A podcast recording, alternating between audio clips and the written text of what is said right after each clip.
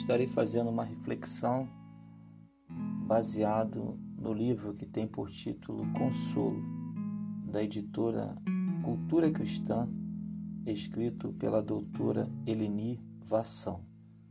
A doutora Eleni presta serviço no Hospital das Clínicas e no Hospital Emílio Ribas, ambos em São Paulo, e também a coordenadora da Capelania Nacional da Associação Evangélica Brasileira. A escritora tem diversos livros que focam no aconselhamento bíblico e busca transformar as experiências clínicas que teve com seus pacientes em aconselhamentos com um olhar mais humanizado nas questões tão sensíveis da vida. Eleni também usa neste livro Consolo o texto de Jó, Jó capítulo 1, versículo 21 vai dizer: Nu saí do ventre da minha mãe e nu tornarei para lá. O Senhor me deu, o Senhor tomou, bendito seja o nome do Senhor. Jó é o protótipo do homem sofredor. É a maximização da dor, é o superlativo da tragédia, é a reunião de tudo que deu errado na vida de um homem honesto, de homem mais rico do Oriente para o homem mais pobre do Oriente. Jó sofreu de todas as formas, físicas e emocionais. Porém, nem com todas as perdas que teve foram capazes de arrancar aquilo que ele tinha de mais precioso, a fé em Deus. A sua própria mulher disse: Amaldiçoa esse teu Deus e morra. E Jó ignorou o maldito conselho da sua mulher. As perdas, por mais dolorosas que possam ser, sendo bem assimiladas, têm o seu valor pedagógico Inúmeras pessoas contam suas experiências mais íntimas e de forma maravilhosas que tiveram com o Senhor Jesus aconteceram justamente quando estavam remoendo-se em total angústia e absoluto desespero. Que as experiências amargas e ao mesmo tempo mais doces aconteceram nesses momentos fatídicos da vida. Ele vai dizer que as pessoas desejaram o fim do sofrimento, mas quando eles chegaram, perceberam que, de certa forma, perderam aquela intimidade constante que havia experimentado com o Senhor. Talvez você esteja vivendo num cenário de perda, de perda de, de alguém que você amava. No caso de morte, você vai precisar se conscientizar que o seu sentimento não será suficiente para trazer essa pessoa de volta. Talvez seja até óbvia essa resposta, mas não para quem não aceita a morte de alguém que amava. Essa negação, também chamada de estágio de esquizofrenia sentimental, ainda angustia a alma. A sensação que fica é, é de que algo muito valioso foi arrancado de nós, como se a qualquer momento aquela pessoa amada pudesse voltar e dizer: Olha, eu estou aqui, você não me perdeu. É, o, o efeito da morte é algo que você vai ter que saber lidar, porque senão você vai morrer também, sepultado, estando vivo, por não querer admitir a morte do outro.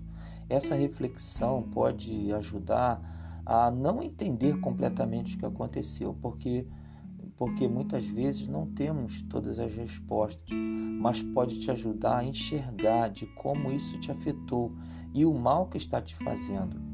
Se o luto está se prolongando demais e o aceitável é dentre três meses para dar sinais de recuperação, você vai precisar redobrar as atenções para uma iminente depressão Aceitar a perda é fundamental para evitar a depressão. O que aconteceu, aconteceu, nada podemos fazer para mudar o que aconteceu.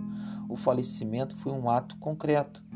Essa pessoa precisa, é, precisa colocar é, a dor para fora. O choro ele é essencial no luto. Muitas pessoas dizem: o homem não chora, homem que é homem não chora. Não, o homem chora sim, precisa chorar. Quando, quando, quando o rei Davi perdeu seu filho, chorou em alta voz: Absalão, Absalão, meu filho Absalão.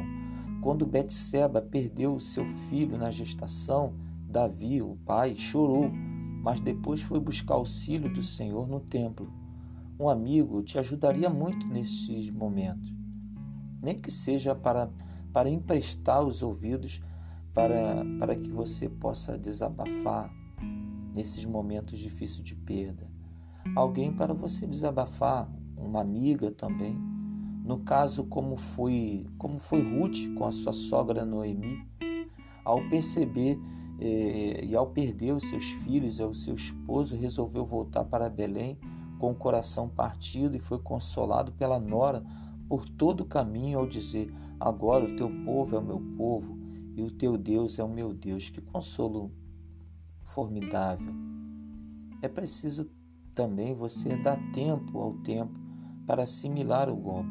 Neemias, quando recebeu a notícia que Jerusalém estava destruída, chorou por alguns dias. Jó, o próprio Jó, passou dias em silêncio diante das perdas que teve. Essas orientações da doutora Eleni são importantes, mas não mais do que o auxílio do Divino Espírito Santo, o nosso Consolador, para nos fazer sair de catástrofes, de perdas. Sem Deus é muito difícil superar uma perda.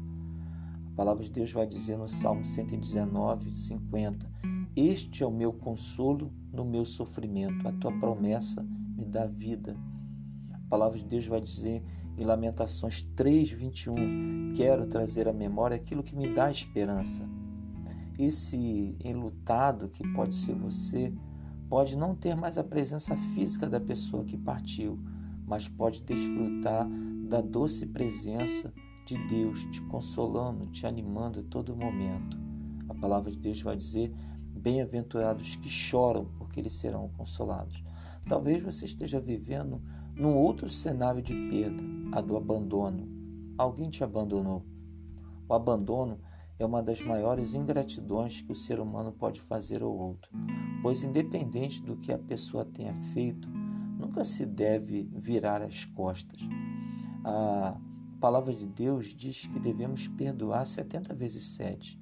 No caso de quem abandonou, fica amarga a sensação de que o amor não criou raízes profundas na vida dessa pessoa, porque o verdadeiro amor tudo sofre, tudo crê, tudo espera, tudo suporta. Caso você esteja vivendo essa triste realidade de ter abandonado alguém, saiba que ainda há tempo para você recomeçar, indo até essa pessoa, ligando para ela, caindo em si, como o filho pródigo que abandonou seu pai, mas voltou arrependido. A palavra de Deus vai dizer: produzir, pois, frutos dignos de arrependimento, porque o pior do que chorar de tristeza é chorar de remorso. E no caso do abandonado, da pessoa que ficou. Porque porque tenha sido, por mais que tenha sido alvo do, do, do desprezo da outra pessoa, por que não se apegar a quem não o abandonou, a quem continua por perto, a quem continua remando junto com você? Não seria melhor valorizar essas pessoas para não perdê-las também?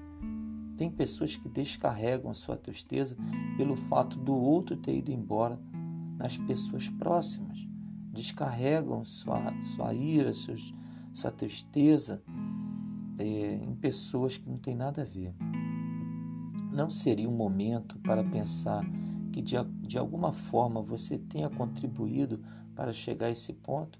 Antes que alguém se afaste de você, não seria melhor você pensar no que tem feito para expulsar essa, a pessoa da sua vida? Talvez confiando que esse dia nunca fosse chegar ou por duvidar de que o outro não tenha coragem de fazer, é melhor não, não arriscar. Eu tive uma experiência de consolo com o Espírito Santo nos momentos mais difíceis do meu tratamento contra o câncer. Todas as vezes que eu tinha que me submeter aos procedimentos de quimioterapia, podia ter a certeza da presença de Deus, como meu bom pastor, cuidando de mim e me fortalecendo. Sei que ganhei uma sobrevida e a oportunidade de seguir com tudo aquilo que Deus havia colocado no meu coração. Não sei quanto tempo vai durar, mas sei que saí muito fortalecido com o auxílio do Consolador. Quero te dizer que se você está passando por problemas que talvez considera impossível de, de se realizar, confie no Senhor e deseje a sua presença. Desfrute da sua presença. Talvez você não entenda o que Deus está fazendo contigo no seu interior, mas valorize esses momentos e certamente você será consolado por Deus. Como a palavra de Deus diz, abatidos, mas não destruídos, porque nós temos o Espírito Santo, o Espírito que nos consola é, em toda tribulação, para que também possamos consolar o que estiver em alguma tribulação com a consolação que nós mesmos um dia fomos consolados por Deus. 2 Coríntios 1, 4. Deus agiu com graça e restituiu tudo o que Jó havia perdido. Porém, o bem mais inalienável que Jó não perdeu foi o consolo e a presença do Senhor. Pare e pense: se teve saída para Jó superar todas as perdas impostas pela vida, não teria também para você? Então, permita ser consolado por Deus neste momento de tristeza e dor.